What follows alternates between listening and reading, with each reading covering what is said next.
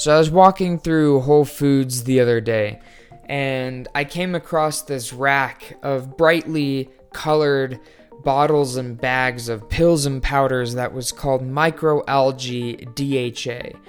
So I picked one of these bags up and turned it over to look at the ingredients, and it said 500 milligrams per serving of docosahexaenoic acid. And I thought to myself, what is docosahexaenoic acid? After reading all these miraculous things that this substance is supposed to do, like treat depression, anxiety, heart disease, help with the treatment of rheumatoid arthritis, and a variety of other things. So, ladies and gentlemen, what is the science behind docosahexaenoic acid? Let's talk about that. Welcome to the science behind that with Atticus Hamilton. Hello, all you scientists, and welcome on back to the Science Behind That podcast. I am your host, Atticus Hamilton, and as you heard from my different intro, um, today we're going to be talking about docosahexaenoic acid or DHA, and we're also going to be talking a little bit about EPA, which is eicosaheptanoic acid, um, just because usually those two come together. Not always, um, and as I learned from um, Whole Foods, not all of those uh, suppliers that produce DHA actually add in um, EPA if it's from algal sources.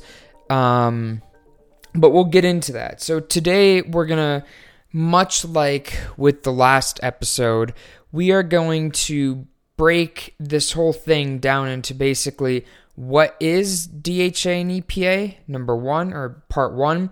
Part two is going to be all the claims made about it. Part three, of course, is going to be analyzing those claims and seeing if there's actually literature behind it to back it up. And then part four, of course, is going to be the ending, you know, thoughts about whether or not you guys should should add DHA and EPA supplements to your diet or just should you start eating fish for for that purpose. So, let's get into it. So, you already know by now that DHA stands for docosahexaenoic acid and EPA stands for uh, eicosaheptanoic acid. So, what are these two things? Well, they're omega 3s. They're very specific types of omega 3s, very unique types of omega 3s that in the past couple years have gotten um, a lot of, I guess, traction behind them. They've gotten a lot of support um, from both the fitness community and from the the the actual scientific community because there's been a lot of research into both of these compounds. So, first off, what are the claims made about you know what these things do? Well, there's a lot out there, and um, for the purposes of time and simplicity, it doesn't make a whole lot of sense for me to talk, you know, majorly about um, everything that that that it's claimed that these substances do, but we are going to touch on seven different things.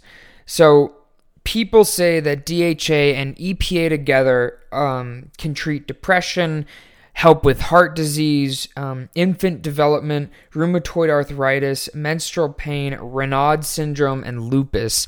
And um, so we're going to go through each one of those. I don't think I really need to explain in any further detail what any of those are, other than maybe uh, syndrome and lupus. So, Raynaud syndrome so Raynaud syndrome is basically it's a sort of condition where um, certain areas of the body, usually like fingers and toes, the the furthest extremities, they feel numb and cold in response to either cold temperatures or stress.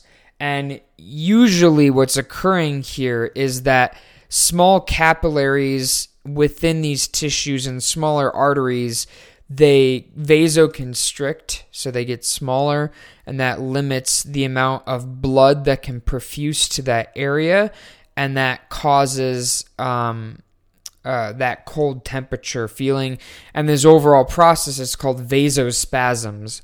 So it's it's when those capillaries um, transiently uh, vasoconstrict. So they temporarily vasoconstrict in response to cold or, or stress, making the extremities feel cold or numb.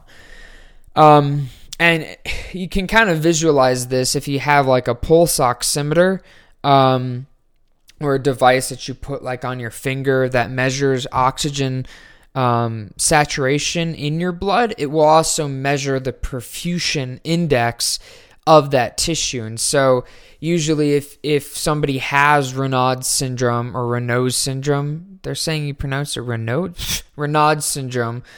Um, then it's you're gonna have a really low perfusion index, or if your extremities are just cold in general, that will result in a low perfusion index.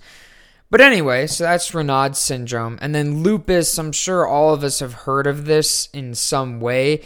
Lupus is a chronic autoimmune disease, which is basically it causes pain and inflammation in a variety of different regions of your body and it's an autoimmune disease where the immune system is attacking attacking those tissues. The reason this occurs, people don't really understand. If you just look it up on like the CDC's website, it'll say a person gets lupus possibly from sunlight, stress, smoking, certain medications, and viruses. Um, may trigger symptoms in people who are most likely to get lupus due to their genes. So it's a genetic thing, and we don't really understand what causes it, what activates those genes. Um, yeah. So, anyway, so docosahexaenoic acid and eicosahexaenoic acid are both um, said to help with both Raynaud's syndrome and lupus, along with everything else. So let's get into it. So we're gonna first start off with depression, and if there's actually any literature that um, suggests that that both these compounds helps with depression. Um, so, according to Mount Sinai, um, they say some studies show that fish oil reduces symptoms of depression. However, it is not clear whether DHA by itself has the same effect. Other studies suggest EPA improves depression. So that's Mount Sinai's sort of like, you know, insert basic answer here. No offense to Mount Sinai. I do like what they do, but it is kind of a basic answer. So I did some digging and I found a, um, a meta analysis um, called Omega 3 DHA and EPA for Cognition, Behavior, and Mood Clinical Findings and Structural Functional Synergies with Cell Membrane Phospholipids. And this was by Paris M. Kidd um, with a PhD, I guess. Um, I don't know. Let's see if I can find what journal it's a part of. Thome, Thorn, Thorn, oh. Thorne Research Incorporated. Apparently, this was just a research review or a meta review of a variety of different air quotes alternative medicine therapies. So what they determined was that there were so they found seven double blind peer reviewed research studies that were conducted um, and six of those seven reported significant um, benefit of the use of DHA and EPA in a uh, in, a, in a in a quantity of two grams and four grams administered daily for 12 days in alleviating depression within an age group of 6 to 12 years. Um, now, other than this research paper, there is a lot of studies here that show a similar result. Um, like, for example, this study, DHA effects in brain development and function. While this doesn't specifically look at depression, this does talk about the importance of DHA in both early development and potential effects later on during childhood and adult life. Um, and and this research paper is called DHA effects in brain development and function, and this was published in the Journal of Nutrients from the uh, Department of Nutrition, Exercise, and Sports, University of Copenhagen, Denmark, Psychiatric Clinic, Department of Neuroscience, Mental Health uh, in Italy, and a variety of other places, including the Department of Psychiatry in Texas, blah, blah, blah. And this um, paper basically showed that DHA had a significant um, benefit in early childhood development, and we're going to get into that a little later. But they sh- this research paper showed that has significant benefit in early childhood development, um, both fetal development and infant development, and that their data suggests that it may also serve a big purpose later in life with um, cognitive health, and um, that potentially uh, DHA a decreasing DHA levels may have something to do with cognitive decline in relation to major psychiatric disorders. So I thought that was rather interesting. So, just from the research I found, it seems like this claim that DHA and EPA may help with depression may have some ground. You know, as with everything, other studies should be done, but it definitely looks like the research that is coming out about this is showing that the claims made about it may actually hold water, at least with depression. Next, I wanted to talk about um, uh, heart disease and going back to um, Mount Sinai. So, Mount Sinai says that um, DHA and EPA appear to help improve outcomes for people who already have heart disease. They may also lower the risk for developing heart disease. Omega 3 fatty acids found in fish oil help lower triglycerides, lower blood pressure, reduce risk of blood clots, improve health in arteries, reduce the amount of arterial plaque, which narrows arteries and cause heart disease. Um, and the American Heart Association actually recommends eating fish particularly fatty fish, at least two times per week. And fatty fish would include like salmon, herring, lake trout, sardines, and albacore tuna. Although, ladies and gentlemen, I would advise against eating tuna because of the mercury in tuna. Um, I don't eat tuna for that reason. If you must eat tuna, make sure to soak it in milk. Um, don't drink that milk, but make sure to soak it in milk before you actually eat the tuna. Anyway, so, kind of going along with this, um, additional systemic studies have determined that DHA and EPA reduce rates of all cause mortality, stroke, sudden death, along with cardiac failure. And so that kind of that kind of agrees with what Mount Sinai has been saying here. But the the the real question that I have anyway is if this is the case, why is it that docosahexaenoic acid and um, eicosaheptanoic acid, why is it that those two do all these things? What is the actual physiological process that is occurring here to reduce plaque formation, to reduce um, uh, uh, cardiac or heart disease in general? And overall, what it appears to be is that um, DHA and EPA have a differential effect on LDL, um, which is bad cholesterol. And it appears to be where they essentially bind to this LDL and prevent the LDL from being metabolized by foam cells, which, or, sorry, prevents them from being metabolized by macrophages. And as we know um, from a variety of my other episodes on um, heart disease related topics, it's when macrophages eat low density lipoprotein or LDL and become foam cells that you get a plaque. And so the research here, published in the Journal of Nutrition, volume 139, issue 5, May 2009 um, seems to suggest that both EPA and DHA are able to inhibit that from occurring, thereby reducing the levels of serum uh, concentrations of LDL and total LDL levels, um, along with reducing triglycerol in the blood. Um, And additionally, they determined that DHA intake actually significantly increased serum HDL levels. Um, uh, and HDL is high density lipoprotein.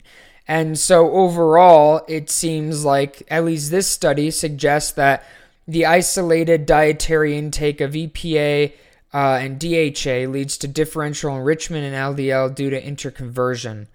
Um, and moderate amounts of EPA and DHA are effective in improving lipid profiles of normal lip, nor, normolipidemic humans. Um, basically, they mean that moderate amounts, not excessive amounts, moderate amounts seem to be effective in reducing LDL, increasing HDL levels in people. Um, and, and this study was conducted on 74 men and 19, uh, or 74 men and women aged 19 to 43.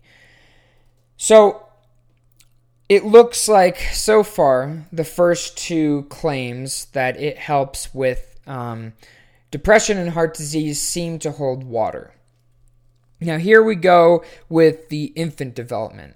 So, Mount Sinai says that DHA plays a crucial role in the growth and development of the central nervous system as well as visual functioning in infants. Breastfed babies with healthy mothers should get enough DHA and EPA in breast milk, assuming the mother herself has enough DHA and EPA in her diet. And so, again, I went to the literature to find out if this is true, um, or at least if the research concurs with this, because we can't really prove anything in science. We can only show support through data.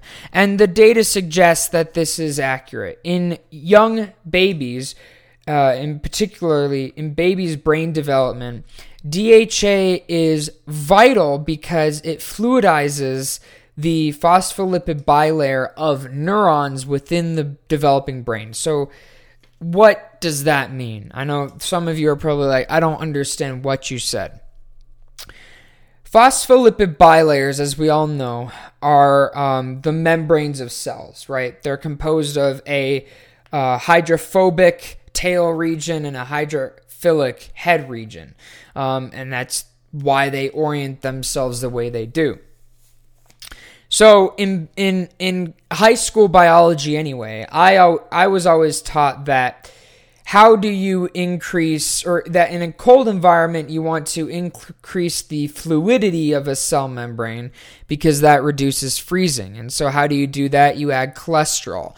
But in a hot environment, you want to decrease the fluidity of a phospholipid bilayer. And so, how do you do that? You remove cholesterol. And this cholesterol is what gets in between the phospholipids and um, increases or decreases that fluidity. But it, it's not just cholesterol. And what it's been determined is that other phospholipids and other um, molecules like EPA and DHA get into DHA in particular, get in between the phospholipid bilayer, the phospholipids in that phospholipid bilayer of neurons, especially in developing babies, and they increase the fluidity. And so, what does that mean? That means that the neurons, if they have a more fluid cell membrane, they're able to basically send out dendrites a lot easier and form synapses a lot more efficiently and at a, quicker rate than otherwise. And so it's vitally important for developing babies because the D- DHA is actually a fantastic fluidizer. And it's because of that integration in the phospholipid bilayer that then facilitates the neurons to rapidly develop synapses with each other and rapidly form dendrites to form more synapses with each other, which allow for healthy cognitive development in babies.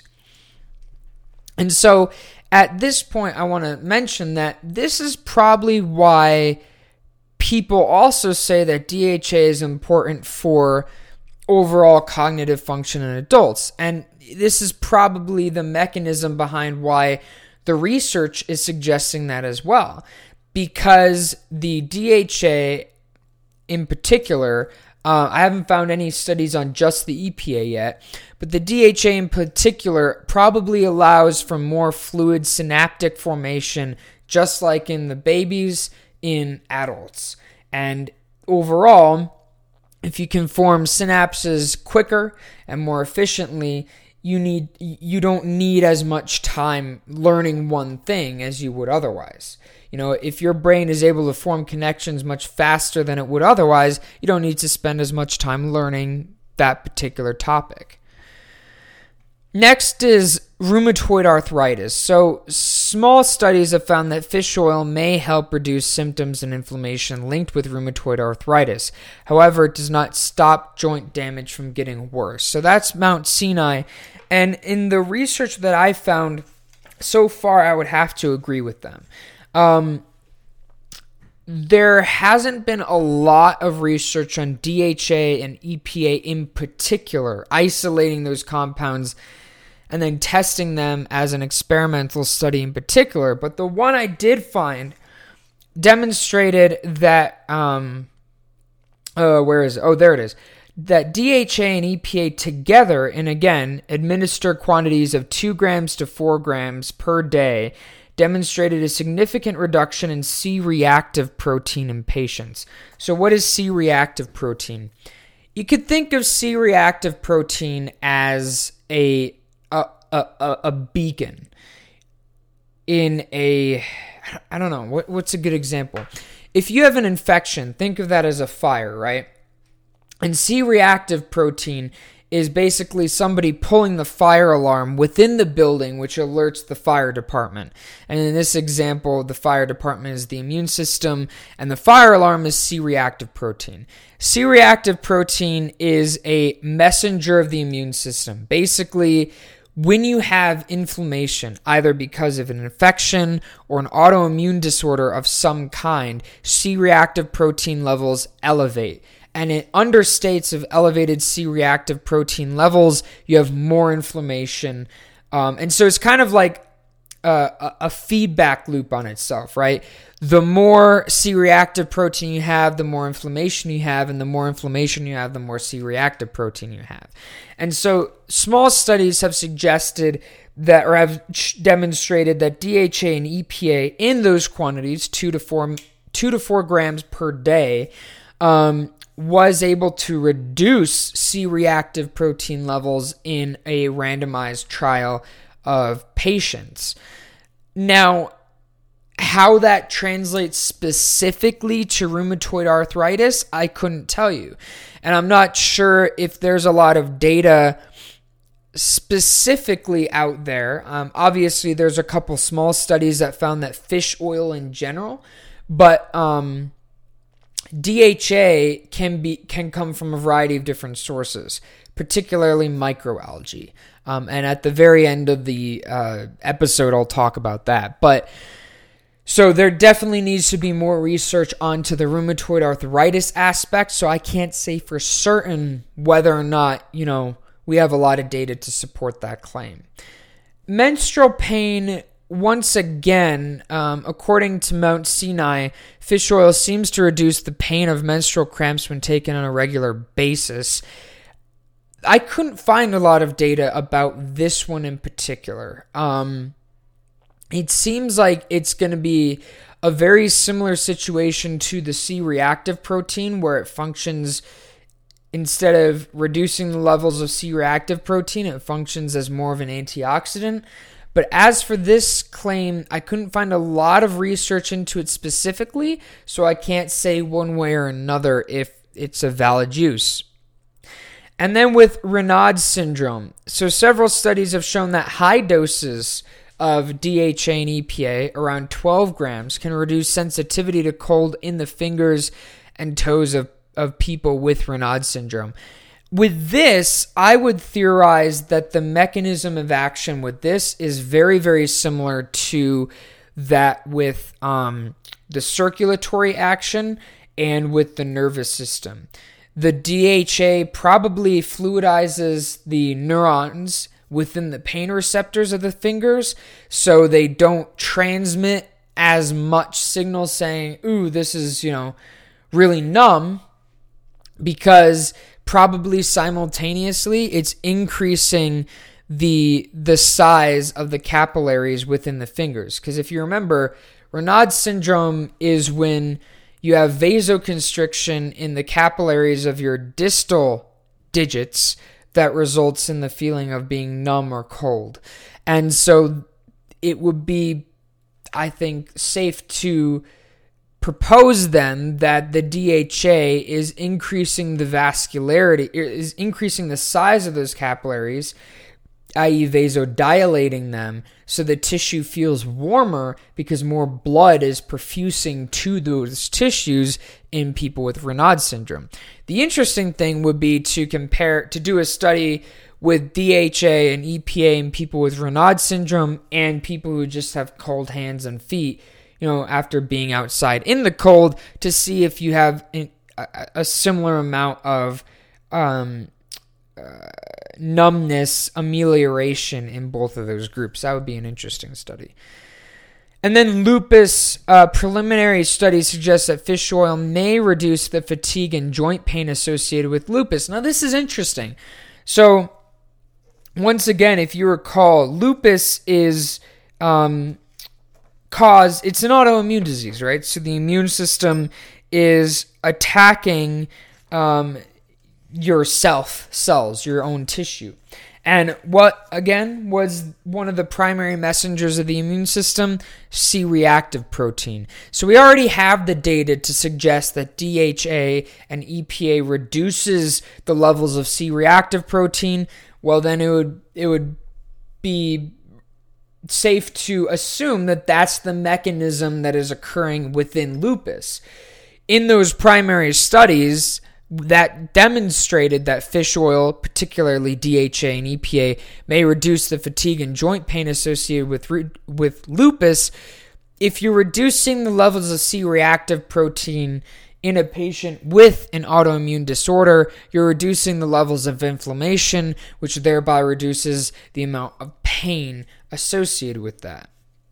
So, overall, ladies and gentlemen, for the most part, it seems like um, you know, the the claims that were made about DHA hold water, at least in the most recent research out there. So, ladies and gentlemen, um, before we go, I just want to say if you are thinking about uh, consuming DHA and EPA, I'd first just try eating more fish you know, um, particularly salmon and trout, fatty fish, because that has a lot of of DHA and EPA in there. I would personally stay away from fish oil pills, um, and that's a personal choice. You can get um, DHA tablets that are made from algae, and they add EPA there as well. So if that's something you guys want to try, go ahead. although you know, you know me, I'm a big advocate of real uh, of real foods, whole foods. So, you know, if uh, I would start there, trying incorporating more fish into your diet. Otherwise, I'd look for algae, DHA, and EPA. You kind of want that EPA together because it seems like DHA and EPA function sort of together with a lot of these things that that claims are being made about. So, ladies and gentlemen, thank you very much for listening to today's episode of The Science Behind That. As always, have a fantastic weekend, and I will catch you guys on Monday. Remember, stand up and question everything. Bye.